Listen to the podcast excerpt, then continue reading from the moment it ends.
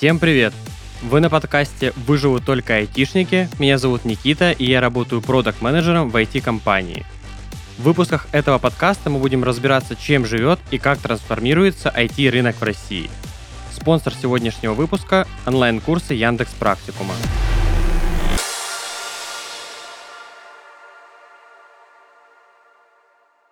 Сегодня мы поговорим с Алексеем Макаровым, руководителем сопровождения и фидбэка в направлении анализа данных в Яндекс Практикум. А тема нашего разговора – как аналитику строить карьеру и расти в деньгах. Лёш, привет. Привет.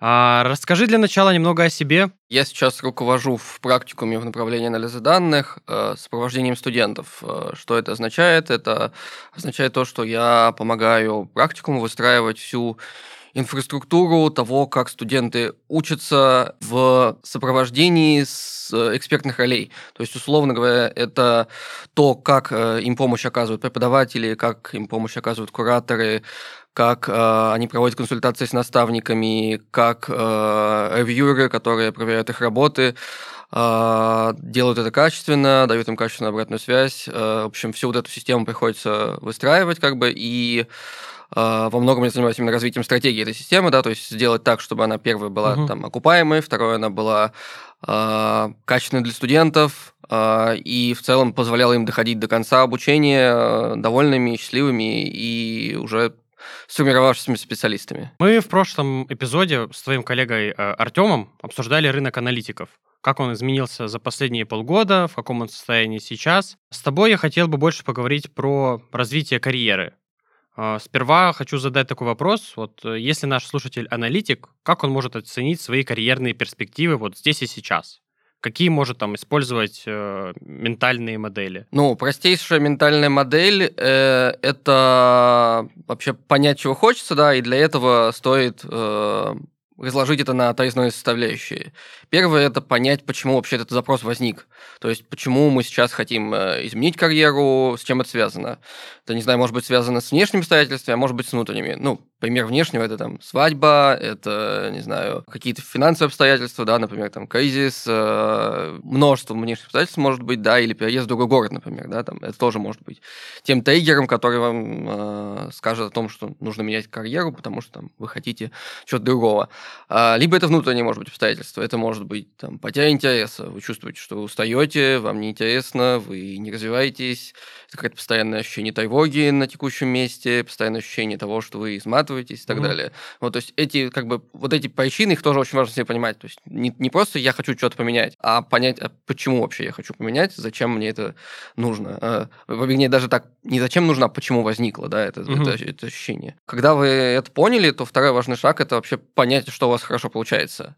А, это могут быть какие-то задачки, которые вы хорошо делаете, да, то есть просто возьмите, там, выпишите 10 последних задач, которые у вас получались хорошо, а, и они вам нравились, поймите, что вы в них делали. Угу. Понять, какие методологии вам нравится поменять. Да? То есть, когда мы говорим про аналитику, там очень много всяких методов, методологий, вообще чего-то нравится делать. Кому-то нравится делать его тесты, кому-то нравится там, заниматься когортным анализом, кому-то нравится, может быть, просто отхоки писать, да, отхок запросы, которые там по, э, по запросу у тебя менеджер приходит и говорит, нужно из базы выгрузить там такие-то данные. Угу. Звучит скучно, но кому-то, может быть, это нравится. Да? И вот тоже нужно это для себя понять вообще, как бы, чё, чё, что в этом плане нравится делать, да, в целом. Не про задачки, а скорее про какие-то концепт, концептуально большие куски там методологий. Второе, ну и дальше в этом же, это про инструменты, да, то есть понимать, какие инструменты нравятся. То есть, например, там, не знаю, мне нравится работать там с табло, мне нравится работать с Power BI. Нужно тоже для себя понимать, а какие инструменты, какой стек инструментов у вас хорошо получается, вы с ним хорошо знакомы и дружите. И вообще, какие у вас навыки есть, да, то есть э, это скорее про софты, да, про то, что типа, я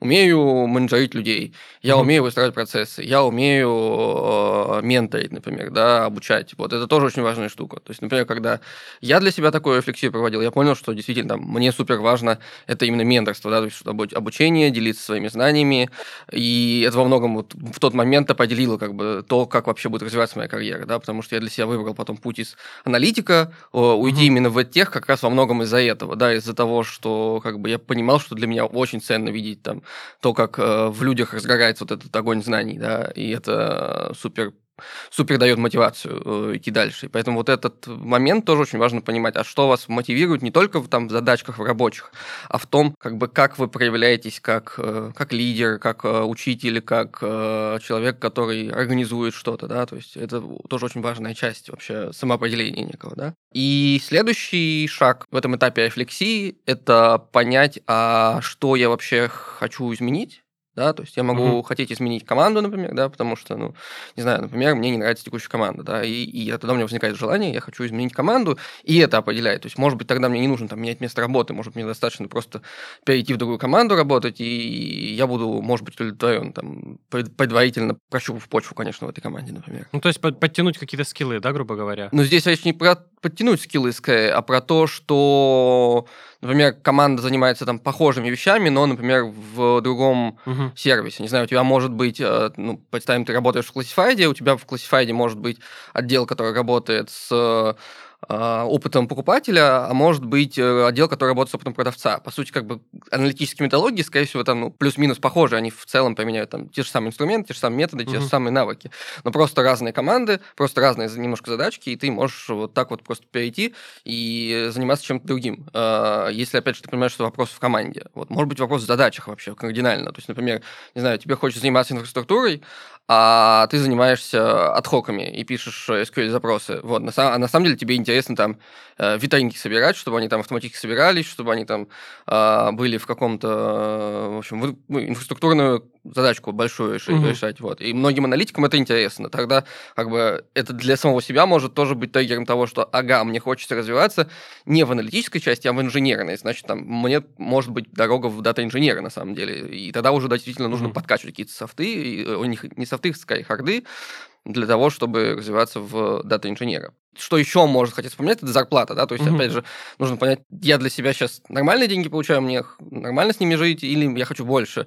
Хочу больше я потому, что а, это действительно какое-то, типа, не знаю, витальная необходимость, да, mm-hmm. получать сейчас больше, либо просто я понимаю, что я здесь засиделся уже на текущем уровне зарплаты, и мне нужно, как бы, уже кажется больше. Вот это тоже определяет то, какую стратегию вы потом будете выбирать.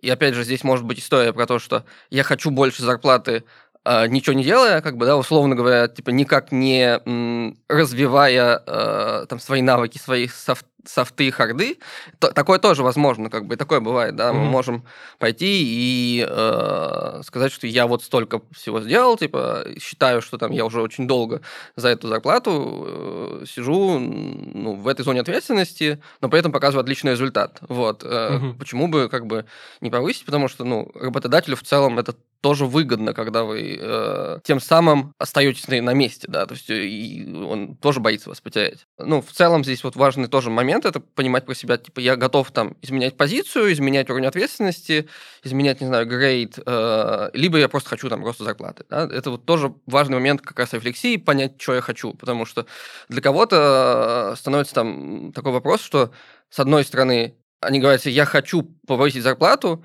но потом э, как бы становится такой синдром самозванца, да, того, что я не могу просто повысить зарплату, мне, mm-hmm. наверное, нужно чего-то еще типа больше сделать, больше доказать. На самом деле иногда бывает нет, иногда бывает нужно просто собрать в кучу все, что там ты, ты сделал, типа, и с этим пойти и сказать, вот типа, что я сделал, вот еще там я проанализировал рынок труда, вот еще там я знаю, что в этих компаниях вот столько получают, а может быть у меня еще и офер есть, и тогда mm-hmm. типа, ты говоришь, ну, блин, ребят, давайте решать. Без, без всякого там развития в зоне ответственности mm-hmm. можно повысить. И вот в целом это вот, наверное, там три этапа, да, про то, что понять, почему возник запрос, понять, что получается хорошо, и понять, что хочется изменить. Вот. И это определяет как бы тот набор дальнейших действий, которые можно уже делать. Давай предположим, что наш аналитик э, проанализировал вообще собственное положение, что ему делать дальше? Какие пути развития могут быть в рамках его профессии? Пути развития здесь наверное, сначала бьются на две ветви, да, это делать что-то, продолжать на текущем месте работы, либо уходить. Uh-huh. Вот как бы оно в целом, наверное, больше вариантов особо нету, да. Uh-huh. Вот, но если детализировать э, варианты дальше, то там, допустим, когда мы говорим про текущее место работы, то там возникает вопрос: я хочу просто повысить зарплату, я хочу вырасти в зоне ответственности, я хочу вырасти в грейде, сделать, может быть, какой-то карьерный переход, не знаю, стать в этой же компании из аналитика продуктом, например. Тоже как бы возможный вариант перехода, да.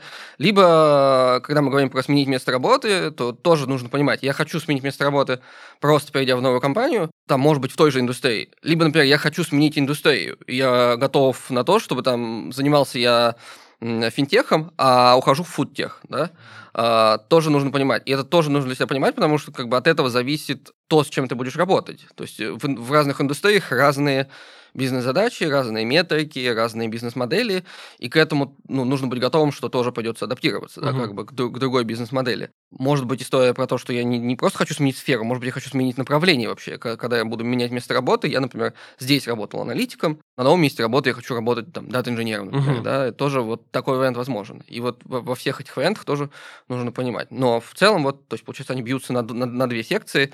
Это сменить место, либо двигаться здесь же. И, в принципе, дальнейший век возможностей, он похожий, что в том, в том месте, где сменить место работы, и в том, что двигаться дальше. Вот, они как-то похожи, просто вопрос места. А что насчет перехода между аналитическими дисциплинами? Вот, например, что наш потенциальный слушатель, бизнес-аналитик, он хочет уйти в другую область, к примеру, в маркетинговую аналитику или в продуктовую? Какой порядок действий здесь будет? Здесь на самом деле, ну, это хороший вопрос. И что здесь э, важно? Важно понимать вообще, пригоден ли тот набор инструментов, которыми вы сейчас владеете для того, чтобы э, туда перейти.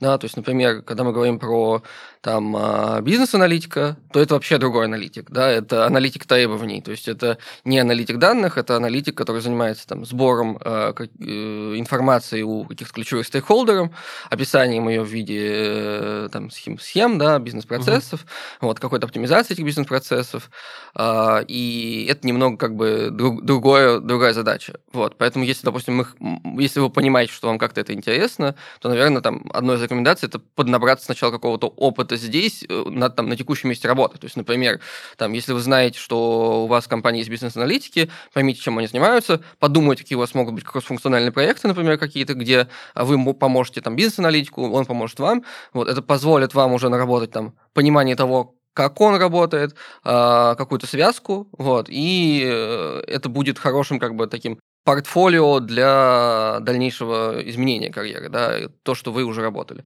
В случае с аналитиками данных, например, да, с продуктовыми, там, с маркетинговыми, им, им в этом плане бывает там просто, например, свичнуться в дата-инженеры uh-huh. или в дата-сайентисты, потому что вот к этому ближе всего, как бы, да, с той точки зрения, что они и те, и те работают с данными, э, и те, и те там в целом работают с Python, например, да, с SQL, вот, и здесь как бы свич такой более, более логичный, как бы более понятный, его даже там потом, если вы пойдете там, не знаю, на, на новое место работы собеседоваться, его даже аргументировать анализировать будет ну, проще, чем, чем то, почему вы вдруг решили из продуктового и пойти, допустим, в бизнес-аналитики. Но при этом, например, если мы говорим про переход между там, продуктовым аналитиком и маркетинговым аналитиком, то там не могу сказать, что там прям много разницы, потому что в целом э, как бы вот э эти две профессии и плюс, наверное, там еще игровой аналитик, и можно, наверное, сказать про аналитика баз данных, э, там, DVH-аналитик, вот они в целом похожи, потому что они тоже используют одинаковый инструментарий,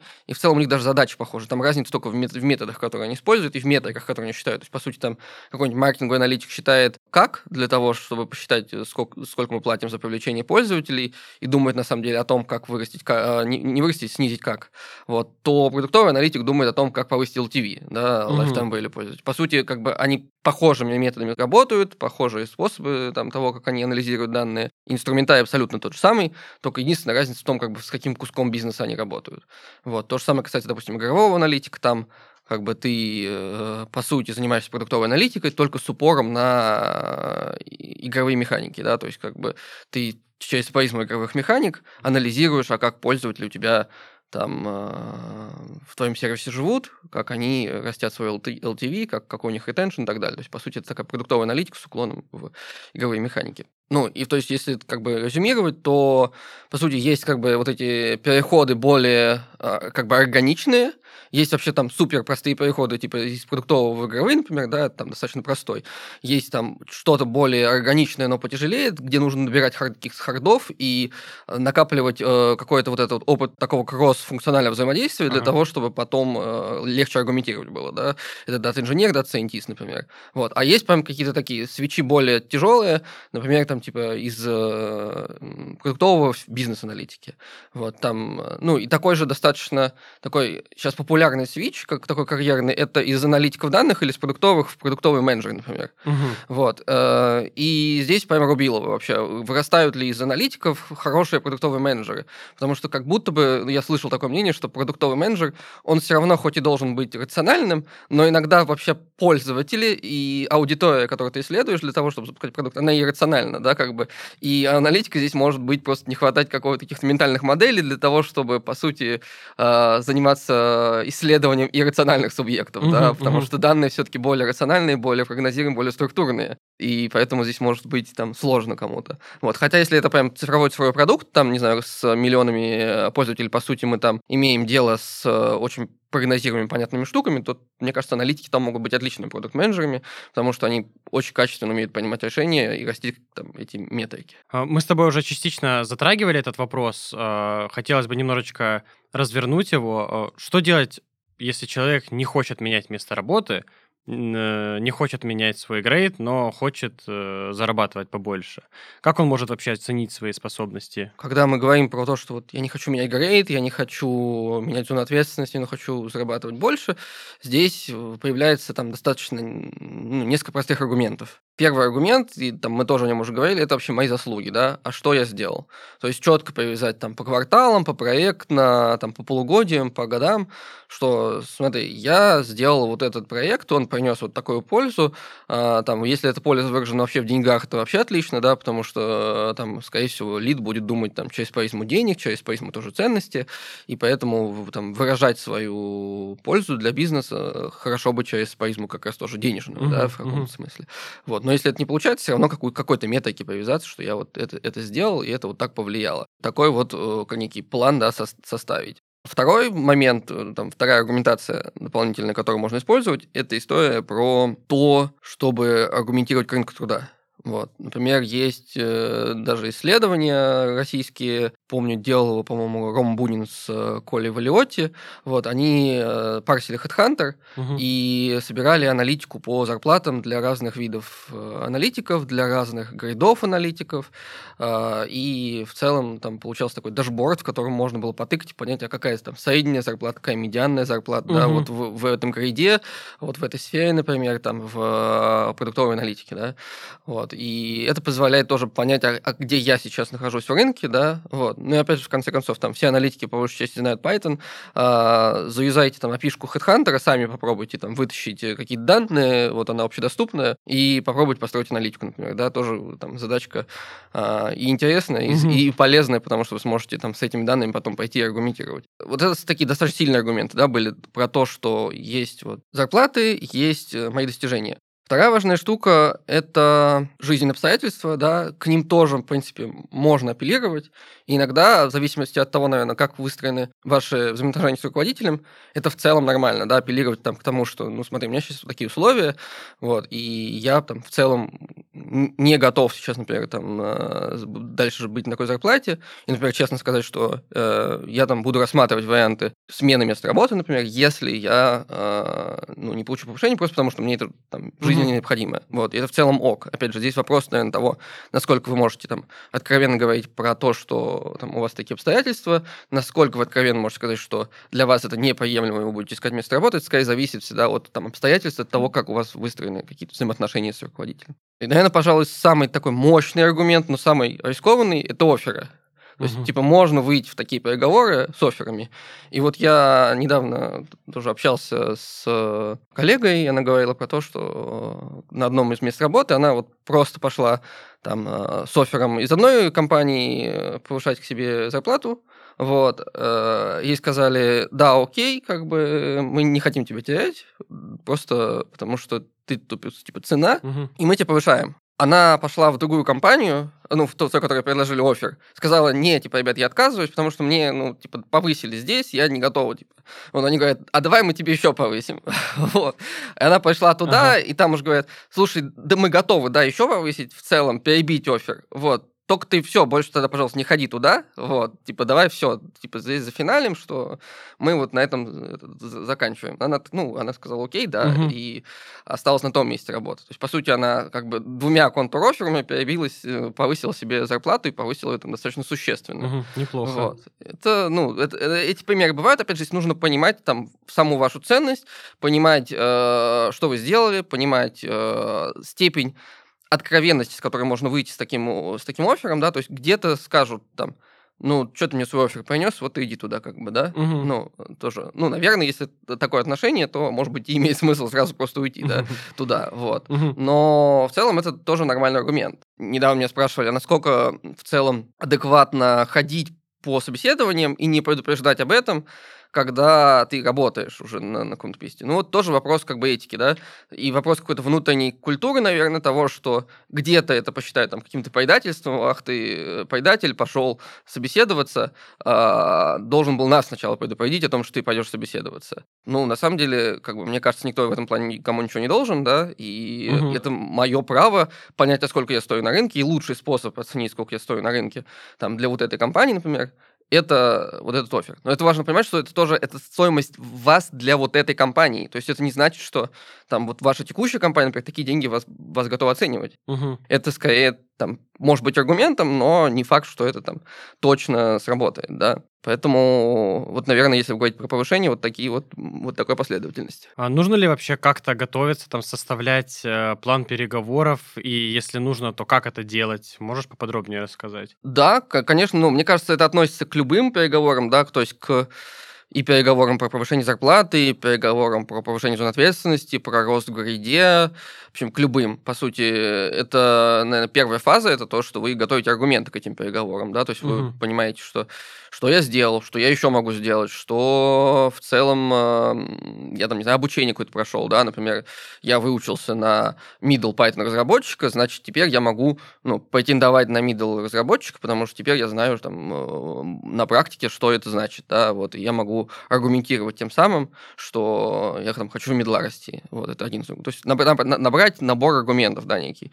Вот, это как бы первый этап. Э, он вот зависит как раз от цели, которую вы хотите, да, то есть если просто повысить зарплату, там одни аргументы, если вырасти в гриде, там другие аргументы. Этот набор аргументов для себя понять и сформировать. Следующий этап – это вообще их отприоритизировать, да, то есть понять, какие из аргументов для вас сейчас ну, вы можете использовать как некие козыри, угу. какие аргументы, с которых вы сразу зайдете, например, да, понять, в общем, тоже стратегию как бы этой аргументации, да, то есть то, что, например, там сначала вы можете выйти про повышение зарплаты с просто списком своих достижений, а потом уже, если там, допустим, у вас по какой-то причине там э, начинают стопориться переговоры, затягиваться, вы можете сказать, слушай, я еще офер вот э, тебе покажу, типа, что ты с этим будешь делать. Вот. Это тоже нормальная стратегия, то есть понимать как бы приоритеты аргументов, понимать, с, каких, с какой там последовательностью мы их показываем и так далее. Другая важная часть — это подготовить заранее э, руководителя. Это про то, что, во-первых, можно еще до переговоров, там, за месяц, например,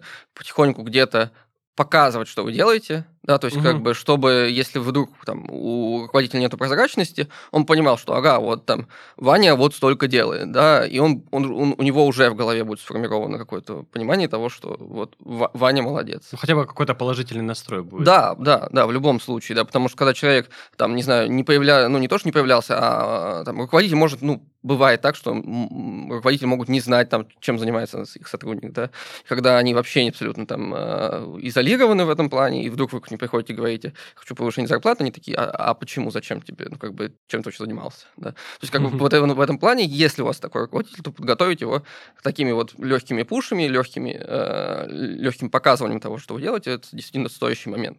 Вот. Э, и до переговоров стоит э, все-таки как-то письменно э, это описать, и там, в виде сообщения, в виде письма написать руководителю, тоже с, каким с какой-то затравкой, с каким-то перечнем аргументов, которые вы можете письменно рассказать.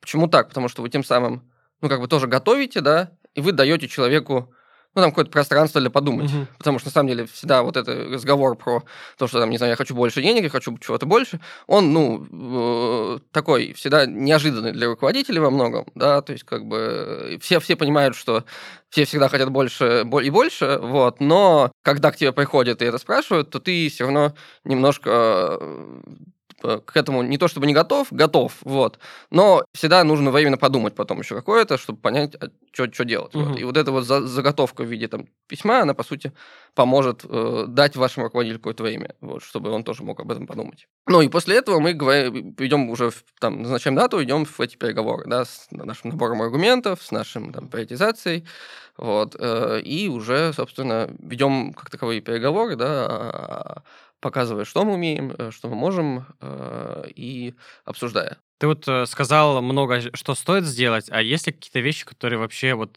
стоит избегать и ни в коем случае нельзя делать? И там аргументы, возможно, какие-то э, не использовать ни в коем случае. Ну, мне кажется, не стоит шантажировать ни в коем случае, да, это прям такая какая-то штука а, токсичная, да, шантаж, как, как какие-то угрозы, вот, это, мне кажется, абсолютно неприемлемо, и вряд ли так можно чего-то добиться хорошего, да, даже если вам там повысить зарплату, то впечатление о вас после этого сложится негативное. Опять же, момент с оффером, да, тоже, тоже спорный иногда бывает, да, то есть, опять же, как культура компании к этому настроена, да, то есть мне кажется, что, что точно не стоит делать это уходить без каких-то договоренностей, ну, то есть Типа, когда мы говорим про то, что переговоры прошли, то они должны быть как зафиксированы, то есть всегда должна быть какая-то письменная договоренность о том, ш- до чего вы договорились, какие дальнейшие шаги. Наверное, еще одна важная штука, что не стоит делать, это апеллировать зарплатам других. Тоже не очень хорошая практика. Мгм. А, ну, опять же, зависит, конечно, от компаний, но в целом, особенно в IT, как-то принято, что зарплата это всегда такая достаточно индейная штука, она как бы остается скрытой э, от там, публич... публичности в каком смысле, и поэтому апеллировать там, к тому, что а вот здесь в отделе там рядом со мной сидит э, Вася, и он получает в два раза больше меня, а делает столько же, ну, тоже такой аргумент, да, то есть валидный с точки зрения какой-то объективности может быть, но может быть невалидным с точки зрения корпоративной культуры. Мгм. Вот, поэтому с этим нужно быть осторожнее. Эта схема звучит достаточно универсально. Можно ли ее использовать не только аналитиков, но и вообще для всех айтишников? Да, по сути, эта схема универсальная, то есть, когда мы говорим вообще про переговоры, это там, целеполагание этих переговоров, да, это в дальнейшем набор аргументов, какой-то анализ для того, чтобы понять, как вы к этой цели будете идти, и дальше уже непосредственно переговоры, вот, и, ну и плюс, наверное, еще что важно в переговорах, это всегда важно иметь какие-то запасные варианты, то есть понимать, а что если, а что я буду делать, если мне откажут, да, что я буду делать, если мне предложат меньше, чем э, я хотел, Мгм. например. Э, важно понимать, что там э, в этом случае для себя, например, отказываетесь, э, вернее, не отказываетесь, а соглашаетесь, но продолжаете искать работу, например, потом, после этого, да, там, когда вам, не знаю, сделали офер, который э, в половину от вашего того, что вы хотели, например, да, для вас это может быть неприемлемо, вы начинаете там дальше искать работу, тут тоже важный момент, а говорите ли вы об этом руководителю, про то, что, окей, я согласен, сейчас я остаюсь, но ты должен знать, что я, например, там ищу- буду искать работу. Мгм. Вот, и это нужно понимать. Это важная штука тоже про переговоры, это такой вот отходные пути, да, ко- ко- которые мы для себя понимаем, а что мы будем делать там в случае, если что-то пойдет не так, как мы изначально хотим.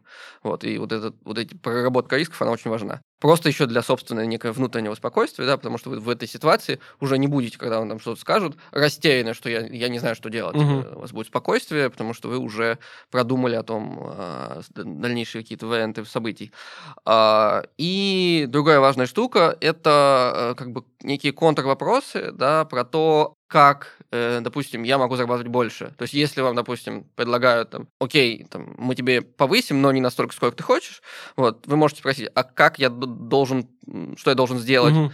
чтобы для, для того, чтобы повыситься так? Какие- Возможно, какой-то план, да, составить. ну да, какой-то дальнейший план, да, составить того, что давай ты сейчас как бы так не вырастешь точно, но, но зато у нас есть план того, Мгм. как, как тебе можно это сделать. Какие у тебя должны быть достижения. Ты сейчас не можешь вырасти в грейде, но вот что тебе нужно сделать. Тебе нужно, там, не знаю, поменторить вот там Илью для того, Мгм. чтобы нар- нарастить себе там скилл э, мен- менторинга, да, и это может быть доказательством, да. Если матрицы компетенции как бы какой как таковой нету, допустим, в организации, то можно ее как бы для себя там а, составить совместно с руководителем и понять, а куда вы можете там в этой координатной сетке двигаться и, и какие действия вам нужно предпринять для того, чтобы двигаться. И с этими уже договоренностями тоже выйти.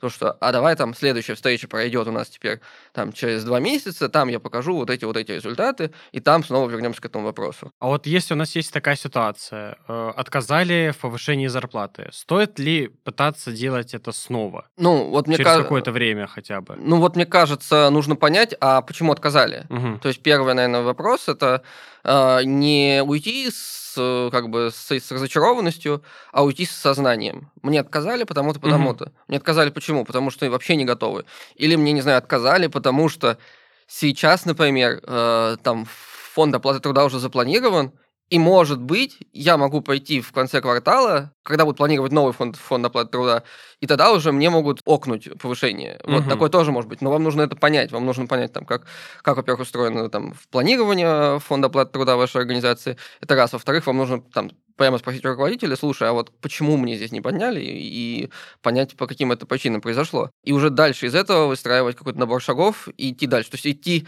ну, как э, признак безумия, да, это делать одно и то же, э, ожидая разного результата. Мгм. Вот. И- и вы не должны делать одно, одно и то же, вы должны как-то все равно показать, что вы там, ну, внутри себя понимаете, почему произошла, произошел этот отка- отказ, и уже с, с пониманием этих причин идти э, что-то изменять. Я думаю, что мы можем перейти к вопросам про карьеру. О, Что вообще может сделать аналитик для того, чтобы пойти выше по карьерной лестнице? А, Повышение хард-скиллов по грейдов в компании – это вообще единственный путь или есть какие-то другие? Тут важно понимать, э, что мы считаем повышением, э, то есть как бы что для нас повышение. Повышение может быть там в формальном виде нового грейда, э, повышение может быть неформальном виде там больше зон ответственности, например. То есть, например, у вас есть уже сейчас там э, какой-то набор задач, но вы понимаете, что вы там в них так хороши уже, что в целом вы можете делать и эти задачи, а еще что-то дополнительно к этому делать, допустим, за дополнительное вознаграждение, либо просто потому, что вам это интересно, да. И Мгм. тогда вы эти там, вы по сути не растете, допустим, в грейде как формально, но растете в зоне ответственности, в влиянии на компанию, вот, и это тоже э, возможный рост. Там другой момент с ростом, да, связанный, это вот, да, рост в грейде, например. Вот, когда мы идем просто постепенно, там, с жуна на медла до сеньора, потом лида, например. Здесь, э, там, что важно понимать, это первое, если вообще система грейдов в компании сейчас вот на практике, да, То есть, например, может быть такая ситуация, что, не знаю, у нас есть компания, в которой а, нету вообще позиции лидов, например, да. То есть, и тогда, если вы сеньор, там, допустим, у вас вам а, ну, нету просто возможности вырасти, допустим, в Мгм. лида, потому что, не знаю, у вас два сеньора, и тогда будет странно, вы а, один сеньор а, и один лид, например, да. И то есть, как бы, зачем нужен тогда лид здесь, Мгм. в этом месте, не очень понятно. То есть, как бы нужно понимать для себя там тоже возможности того, в компании это вообще возможно, и вообще есть ли эти грейды в компании формальный рост, то есть в том плане, что фор- формальный в плане запланированный. То есть в некоторых компаниях проводится там э, performance review, да, в рамках которого мы можем э, там регулярно делать для себя САЭС э, и понимать там со, со своим руководителем, растем мы или не растем. Вот. Где-то э, переходы между грейдами осуществляются как бы стахастически, да, то есть, ну, вот когда, э, когда вдруг это случилось, то тогда человек переходит, да, то есть, как бы вот этого запланированного какого-то в промежутке времени четкого момента, когда переход может осуществиться, нету, да, и тогда это скорее там по вашей инициативе, либо по инициативе вашего руководителя, если там руководитель у вас увидел что-то. Если говорить про грейды, э, то, мне кажется, здесь вся история с ростом грейдов, она в первую очередь не столько, наверное, даже с ростом хардов, но и с этим тоже, сколько с, первое с ростом кажется, сложности тех вещей, с которыми вы можете работать. То есть, условно говоря, ну, в примере с разработчиками, там, не знаю, Joom может работать с функциями, а какой-нибудь э, там middle уже может работать полноценно с микросервисом Мгм. и, и, заносить изменения на разных уровнях сложности концепции, да. То же самое с аналитиками. Какой-то аналитик там может работать а, просто с запросами, либо он может пересобрать, например, там а, полностью то, как проектируется дашборд, то, как данные для дашборда, дашборда собираются, чтобы там его усовершенствовать. Вот это тоже определяет разницу. То есть, по сути, они-то используют одинаковые инструменты. Там, SQL и, там какой-нибудь Power BI, Tableau. Вот. Но то, применительно к каким сложным концепциям они это используют, изменяется, да. И от этого как раз тоже зависит Мгм. грейд. Другая история с грейдом – это история про м, софты. То есть, как бы для того, чтобы расти в грейде, по сути, там Супер важная штука – это, в первую очередь, нарастить софты, доказать, что вы там становитесь более самоходными, того, что вы становитесь более ответственными, более быстро достигаете результата, более качественно понимаете решения с точки зрения там, влияния на бизнес, например, да, то есть ваши решения становятся более бизнес-аргументированными, например. Там это тоже важная штука для э, роста в грейде. Плюс, э, что еще важно, это про лидерские качества, да, про организационные качества. Если вы там понимаете, что вы можете какие-то процессы создавать, э, какие-то процессы изменять, э, организовывать людей для того, чтобы они более эффективно работали. Не знаю, какой-нибудь пример организации базы знаний, да, то, что угу. вы умеете создавать базу знаний в компании, умеете там аккумулировать тот опыт, который есть у вас, у других людей, в артефакты, которыми могут пользоваться большое количество людей, вот, то ваша ценность вырастает, и это тоже как бы аргумент для того, чтобы там расти в грейде, но это, опять же, зависит сильно от матрицы компетенции, если она есть внутри компании. И, ну, какие-то лидерские качества, да, умение вести за собой, э, умение там обучать также, это супер важно, умение ставить людям цели, угу. да и на самом деле ставить саму себе цели. То есть вот э, целеполагание, мне кажется, это тоже то, что сильно определяет джуна, допустим, от мидла, да, то есть мидл способен а, уже сам себе ставить цели, уже сам способен планировать свое время, уже сам способен э, управлять им. Тогда как джуну требуется большая поддержка в этом, да, в том, чтобы его вот этот traction, как он идет к целям, осуществлять. То есть ему нужна и помощь в целеполагании, ему нужна и помощь в том, как он идет к этим целям. А, ему точно нужен ментор, да, то есть, например, там, что отличает тоже джуна от мидла, там, количество вообще времени, которое он занимает у других людей, да, как угу. бы обычно мидл это человек, который там самостоятельный, да, он, по сути, многие вещи может сделать сам без там консультации с кем-то, например, вот.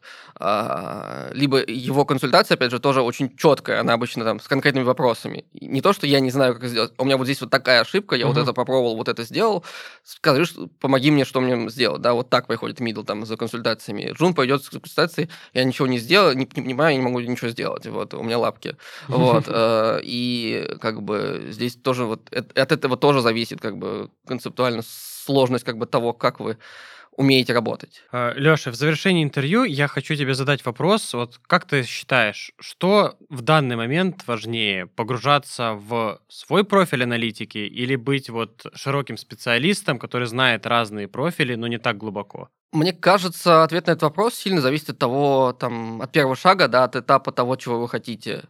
То есть, потому что, например, я для себя, ну, я работал в своей карьере и веб-аналитиком, и системным аналитиком, и аналитиком данных, и продуктовым аналитиком. То есть, по сути, там у меня достаточно много таких вот свечей происходило, да, поэтому э, я не могу сказать, что я где-то сильно, допустим, глубоко погружался, вот, но зато вот эта кросс-дисциплинарность и вот это наличие большого количества как бы смежных сфер, оно обеспечило некое там более такое стратегическое видение, более комплексное, да, и э, более где-то, может быть, креативное в каком-то смысле. И это там по-особенному определило то, как, как, как я развивался в карьере.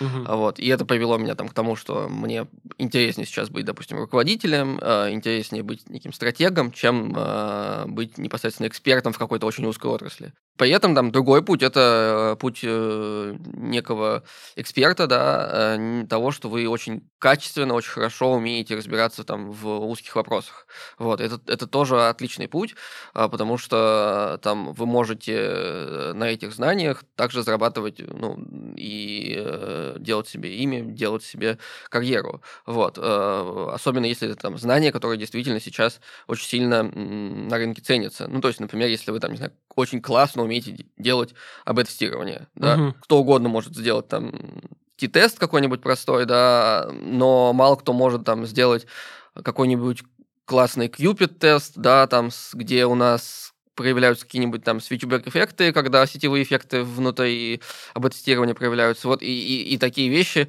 как бы, если вы их умеете делать, то э, там энное количество компаний, которым это нужно, вас э, оторвут с руками.